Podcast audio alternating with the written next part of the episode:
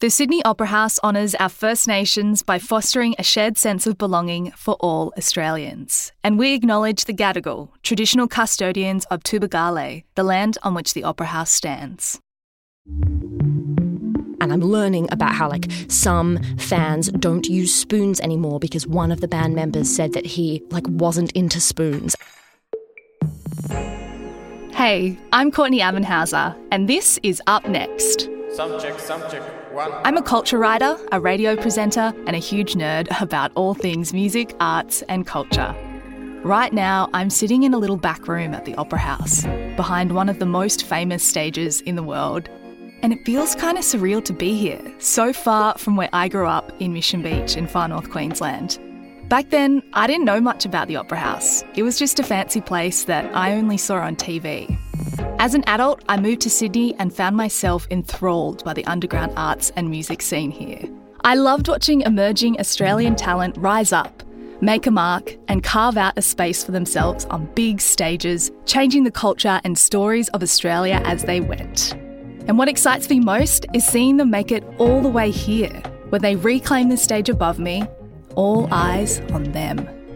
This podcast is about capturing this moment and seeing all the exciting places it takes us. Up next is your ticket to the most exciting artists and performers coming through these doors.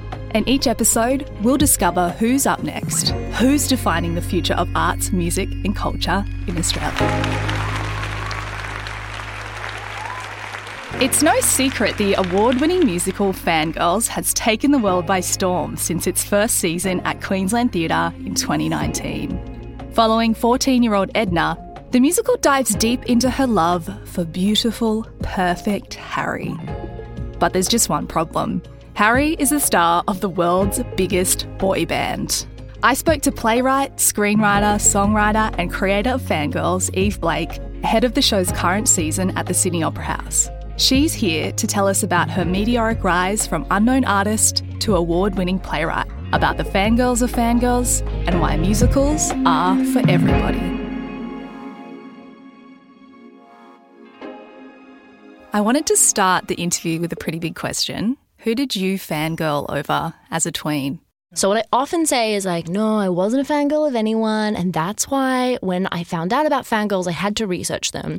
And that's true to a degree. But honestly, I was obsessed with Missy Higgins and Megan Washington and maybe like a little bit of Regina Spektor. So, like singer songwriter girlies. Mm-hmm, yeah, yeah, yeah. And I have a chaotic story. Please. About, okay, I was 13 and I saw Missy Higgins did this gig in Centennial Park, massive park in Sydney. And so we were like 100 metres back from the stage. We were so naughty. We tore away from our mums and we raced to the front and we were right on the barricade watching. And then at the end, my friend, shout out to Mari, knew that at the end, you've got to like yell at the security guards if you want a guitar pick from stage. So Mari was like, give me a guitar pick. So then I panicked. I wanted a relic and I saw her water bottle on stage.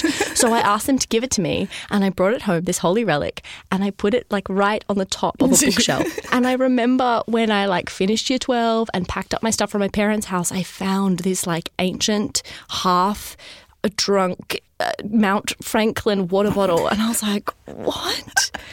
But it did feel kind of special to touch this thing that she had touched, and she just felt like this kind of magical being. So I always say, I'm like, yeah, I wrote this show because I couldn't relate. But then I think about the water bottle, I'm like, wait a 2nd mm-hmm. I spy some similarities. Yeah.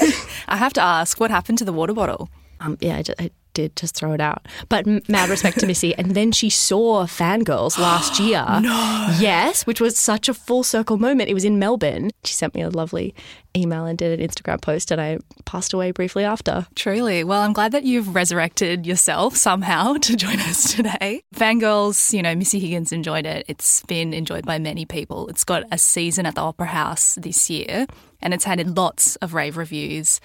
And it's also been uh, picking up a bunch of awards as well. It's won the AWGIE Award for Music Theatre, the Matilda Award for Best Musical, the Sydney Theatre Award for Best Main Stage Musical, and also a Green Room Award as well. You've even done a TED talk about it, but for someone who somehow has not heard of Fangirls, maybe they've heard about it in passing but don't know heaps about it, or they might not consider themselves like a musical type of person, could you explain what the show is about and why this musical is for them? So, Fangirls follows a 14 year old girl called Edna, and uh, she's in love with a boy called Harry. But the only problem is he is the world's biggest pop star. And what happens in Fangirls is that, ooh, how do I do this spoiler free?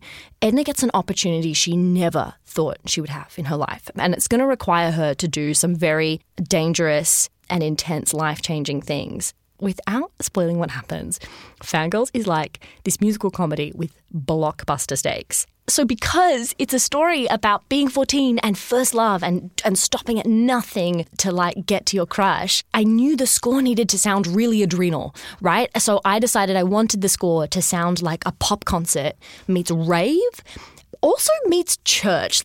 So, like, the experience of the show itself is like bombastic and huge and like um, feral and like has these subwoofers in the theater that will like wobble your seats.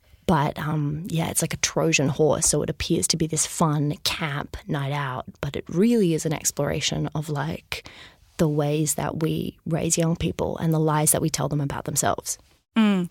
And this kind of bombastic experience and this battle cry for young people came to you in a pretty unusual way, um, which I'd love to talk to you about. You mentioned it in your TED talk that when you were 21, you had a pretty fateful meeting where you met a very special teenager who told you about her husband. Can you take us back to that story?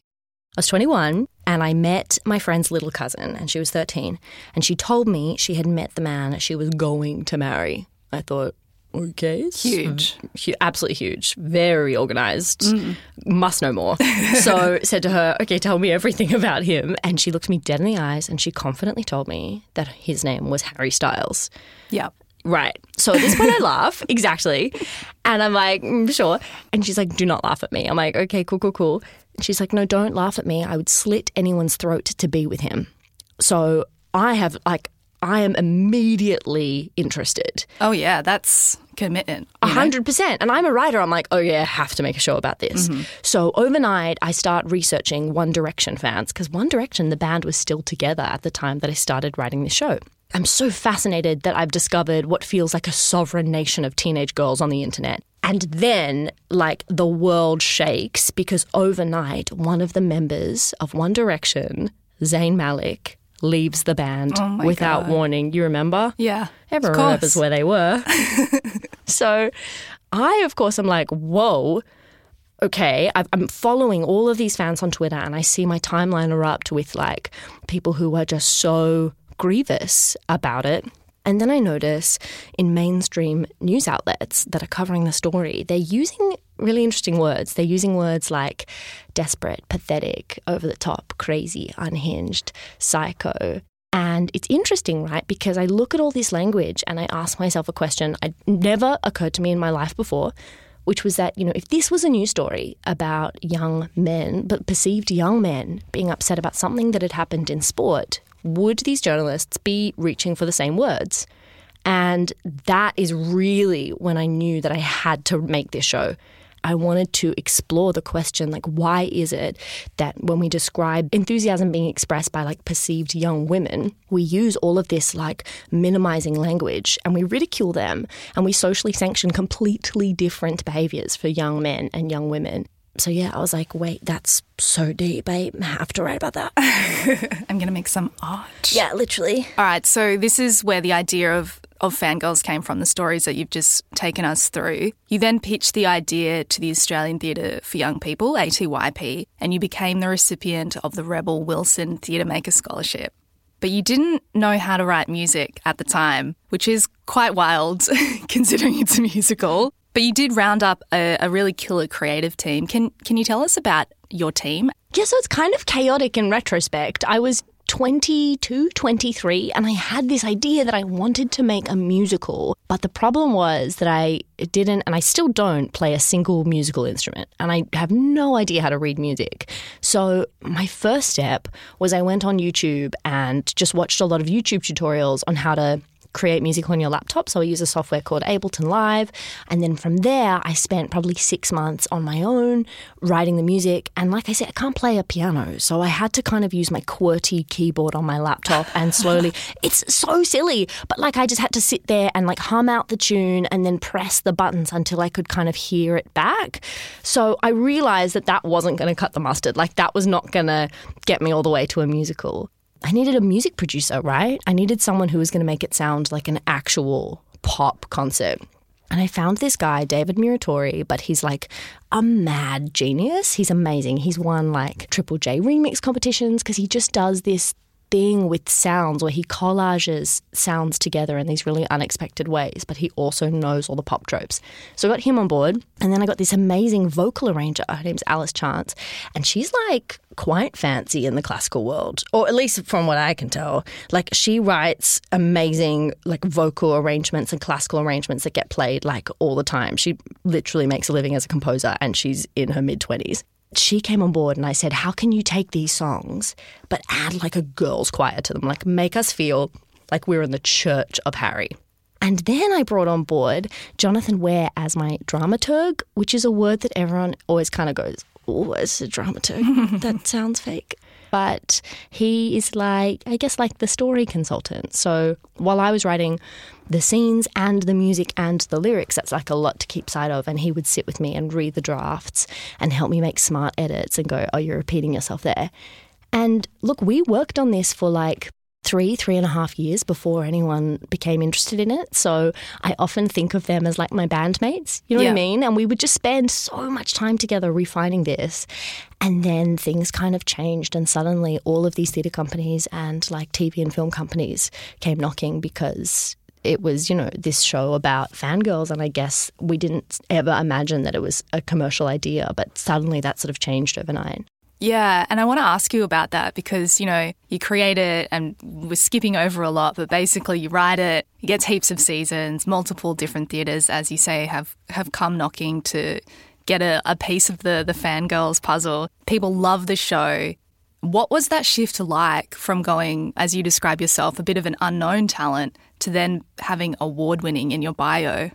I guess the thing that I reflect on a lot is for years, like years and years, it was me and Dave and Johnny and Alice, and we had this magical idea that we knew was special. And slowly people started to go, Oh, I think that's special too. And, and theatre companies became interested, but we were just like all in our early 20s and we had so much to prove.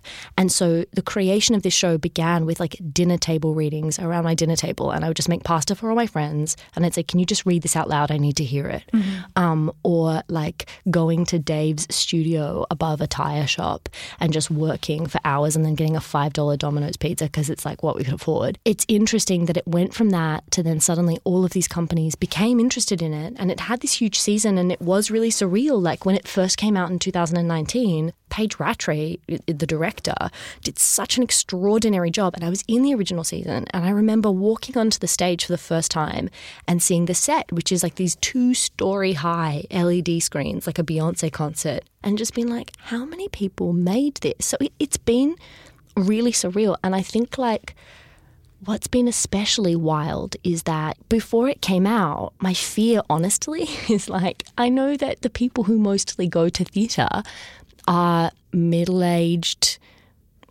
rich white people, to be frank. Mm-hmm. And I wanted to reach teenagers, and I was scared they wouldn't come. I was scared they wouldn't find it. But then, you know, in our original seasons, teenagers started coming and then they started coming back. And then they started bringing signs for the fake boy band in our show. And then last year on the tour, it just like, it went to another level. And there were people who came 15 times. Like someone got a tattoo of the show, people named their pets after the show, all kinds of things happened. And then there was this meta layer where like people who loved the show found each other specifically on Twitter and created this huge group chat called the FGFG, which is like the fangirls fangirls. and then when we went like into lockdown in the second half of last year, I'd go onto Twitter and I would see members of the FGFG just like posting pictures of their distance picnics and pictures of their Zoom parties that they were doing and like these ridiculous PowerPoint presentation nights where they'd all jump on a Zoom link and then make like a comedy PowerPoint about fangirls. Like one that I saw was called Why Every Character in Yve Blake's Fangirls is a Lesbian. No, I won't be accepting any criticism. and like these kids, I shouldn't say kids, these young people are so funny and industrious and co- kind of represent everything that inspired me to write the show. Mm. So now it's amazing. Like yesterday, I went into rehearsals for the Opera House season, and it's the first time I've been in rehearsals. It's the first week of week three. So they've been working for two weeks without me. And it was so surreal to see this like tightly oiled machine. Everyone knew where they were going. There's like tubs and tubs and tubs of props and like matching silver boots for everyone. And it is real. It's very difficult to like emotionally comprehend that this started as a Word document on my laptop. Like it's, yeah, it, yeah, it's just really special. A lot of the inspiration for the show has come from One Direction fans. Harry Styles has famously said that young women's taste is often ridiculed by cultural commentators, but who's to say that their taste is less valid than a 30 year old hipster guy? Why do you think people are so quick to judge stories about young women, but are open to consuming content from a man's perspective?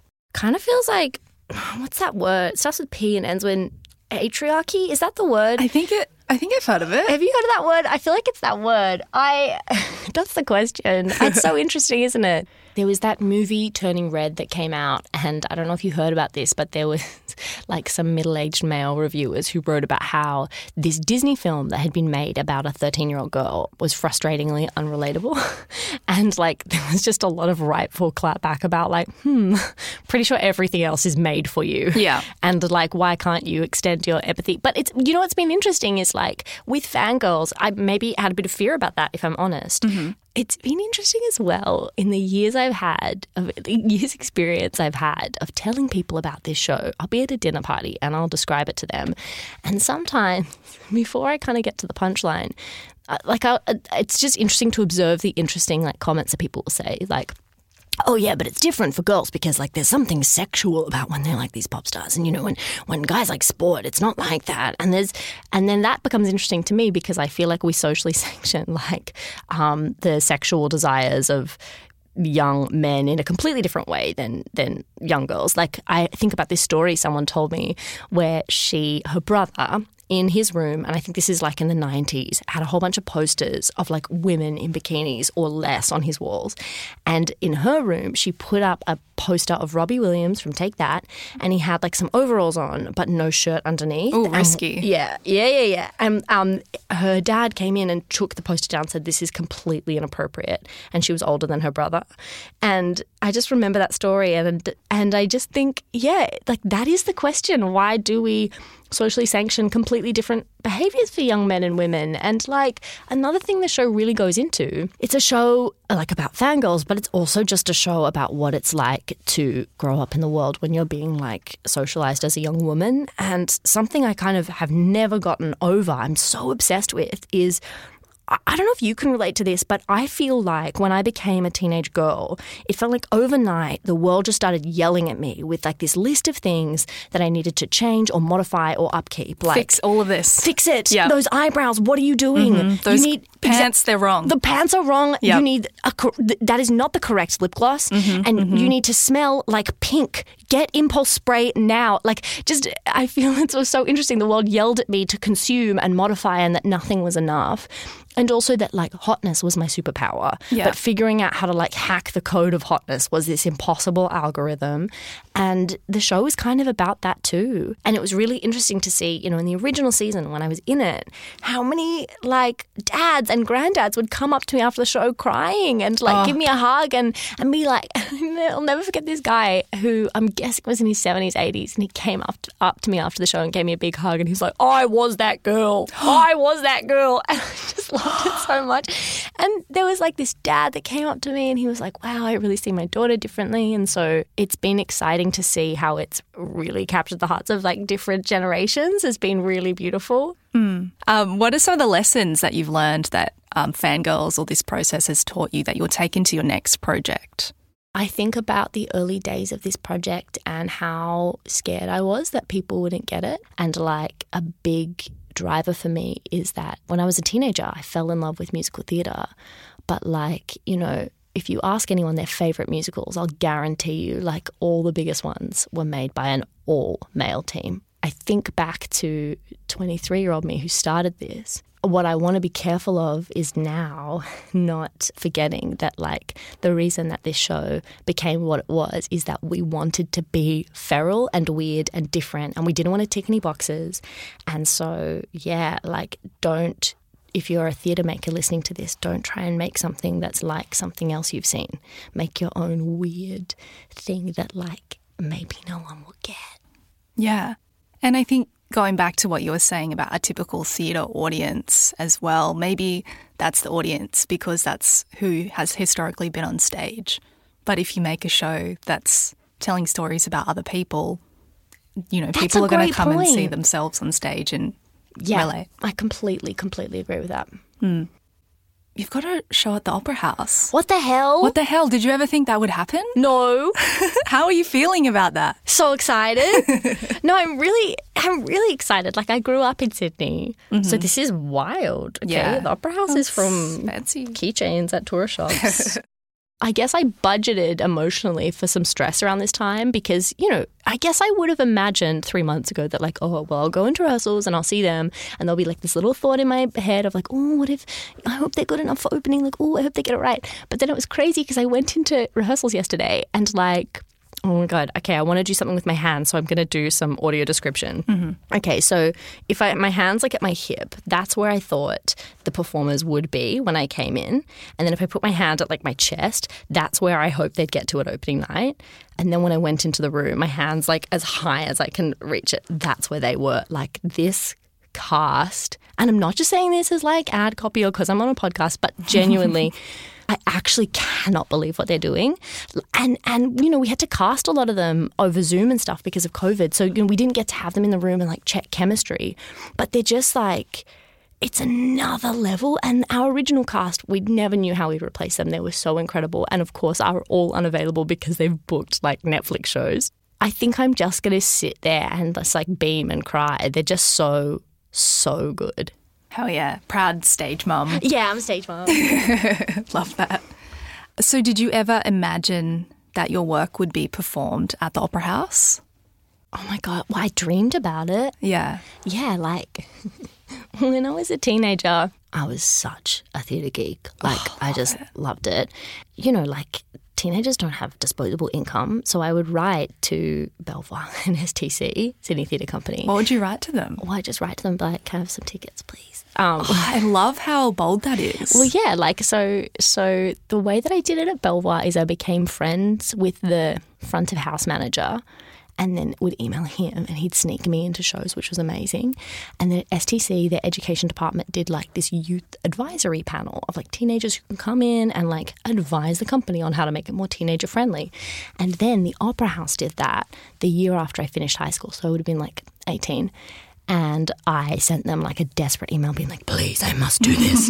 so I spent this year getting to have these free tickets to the Opera House in exchange for telling them how to make the space more welcoming to teenagers and a space where teenagers could feel like they were at home. And it was my total MO. So it's so surreal to think that I spent that year walking into this building again and again and being like, oh, one day I hope I can have a show here. And specifically, though, talking to them endlessly about like, how do we make this space a place where teenagers feel like it's theirs?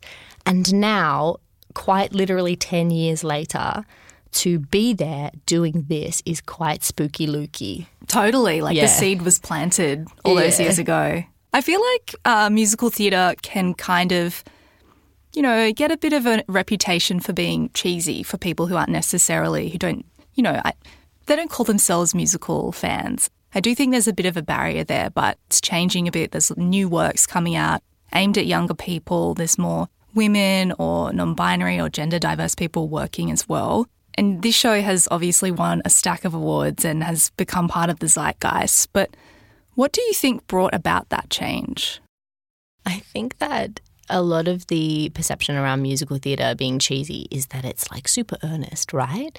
Or maybe also that, yeah, the roles are kind of narrow. And I just think there are so many musicals about like some woman who wants to get married, or, you know, like women written by men singing about like, even though he's terrible to me, I love him no matter what. Um, and I wonder if it's like the girls, the gays, and the days got obsessed with musicals because we love to feel things and then all grew up and went, I'll have a go. And I wonder if I wonder if that's it. You know what I mean? Yeah. It's definitely, I think, able to broaden the appeal of musicals as well, having different stories. Do you agree or? Oh, yeah, totally. And like, I've got a really smart friend, Adam Lenson, who actually wrote a whole book called Breaking Into Song Why You Shouldn't Hate Musicals. It's such a bop. But he said this thing that made my jaw fall off my body. He was like, musical theatre is it's a medium, but we treat it like a genre. And he's like, you can have infinite forms of music, infinite styles of music, and infinite like styles of theatre. So why can't you have like infinite iterations of musical theatre? He says we always talk about how in musicals people burst into song when words are not enough, and he's like, that's such um, an unhelpful, like incomplete idea because what if you need to burst into a song when words would be too much, or when like words would be wrong, or what if you need to burst into song because you're like gluing together two people who are singing across a 50 year gap. Like, there's just so many different ways you can use music. A key inspiration for me has been the way that, like, teenage girls speak in Australia. And the way they go up at the end of every sentence has been, like, really interesting to me. And, like, putting that into the melodies in the show. Also, just like the the lexicon. So I was obsessed with how fangirls talk about how they're like actually dead about something happening, and they're literally dead. Like literally, plan my funeral. I can I cannot breathe anymore. I'm ceasing to exist. And yeah, I am deceased. Exactly. There's an entire song in the show called "Actually Dead," which is just like kind of this wonderful collage of of amazing things I saw on Twitter like that. Yeah, that's amazing. You've spent so many years working on this show, the better part of your 20s. What is next for you? Have you had any recent chance meetings that have kind of inspired a new idea like the one when you were 21? Well, how do I answer this question?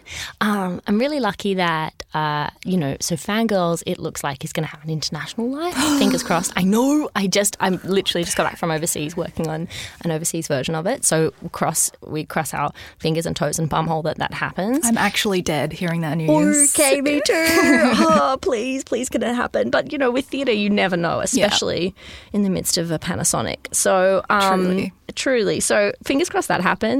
And um, I'm really excited. So, Paige, the director, and I are developing a screen adaptation. So, also fingers crossed that happens. That'd be so cool. Yeah, no, Fangirls the series, please. But then separately, I'm, I'm really lucky. Like, I've got a bunch of screenwriting gigs and a few new, very, very new ideas that I'm, I'm playing with. But I mean, look, like, I started writing Fangirls seven years ago. So, these things take a lot of time. So, we're all about highlighting upcoming talent on this podcast. What do you think is up next for musical theatre in Australia as a genre? We kind of touched on it before of the she's, the gays, the theys being like, I'll have a crack. Oh my God. I was born ready for this question. I'm going to give you a roll call of just some of the new Australian musical theatre writers I'm obsessed with. Please. Um, people often talk to me and they're like, wow, isn't it wild? There's no young women out there making musical theatre. And I'm like, excuse me, shut your mouth. These are the people I'm obsessed with. Everyone look up Vidya Makan. She's an extraordinary writer. She's currently in Six the Musical because she's also, what, an amazing actress. But look up a song she's written called Hugh Jackman on YouTube. It'll make you laugh and cry. Jules Orcullo is doing an incredible musical called Fraser Babies. Look it up, it's extraordinary. Cassie Hamilton is amazing. Gillian Cosgriff, I think, is one of the country's best songwriters, and no one's heard her stuff yet, but it's going to change the game. Jean Tong and Lou Wall, extraordinary. They have a musical they've written together called Flat Earth is the musical Someone Program it, You Cowards. Um, Geordie Shea and Victoria Falconer Pritchard are developing this amazing musical called Lola that's like about this Filipino grandma and her granddaughter, and listen, hijinks ensue. It's incredible. I want to shout out Samantha Andrew, Mel O'Brien, who is in Fangirls, but also an extraordinary songwriter. It's illegal that she's good at both of those things. Oh my God, there are so many more. I'm going to absolutely kick myself for forgetting, but there's just so, so, so many great writers out there. Max McKenna is extraordinary there in Jagged Little Pill. I saw Jagged Little Pill last week and was Ooh. blown away in You Ought to Know. Uh, okay, everyone knows that they're like this massive star of musicals, but like, mm, is everyone aware that they also write absolute bops and bangers? Incredible. Also, Laura Murphy has written The Lovers, which is about to come out of Bell Shakespeare, and I'm truly shaking to see it. I'm so, so excited. Hannah May Reilly made an incredible musical called The Deb with Meg Washington earlier this year, which was wall to wall bangers. And another one of your idols.